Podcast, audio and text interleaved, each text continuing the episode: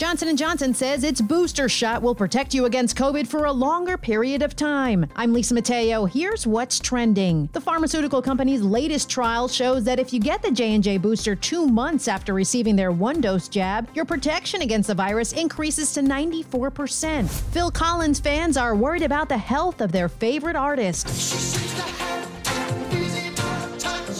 The 70 year old performed his first show with Genesis in Birmingham from a chair. It's the first stop of the group's farewell tour, The Last Domino, and their first live performance in 13 years since 2007's Turn It On Again tour. And is that burger really worth it? YorkTest has put together a list of the top fast food picks that pack the most calories. Topping the list at over 2,000 is Burger King's Bacon King. Fatburger's Triple XL King Burger was next at 1,859, followed by Wendy's Big Bacon Cheddar Cheeseburger Triple, clocking in at over 1,400 calories.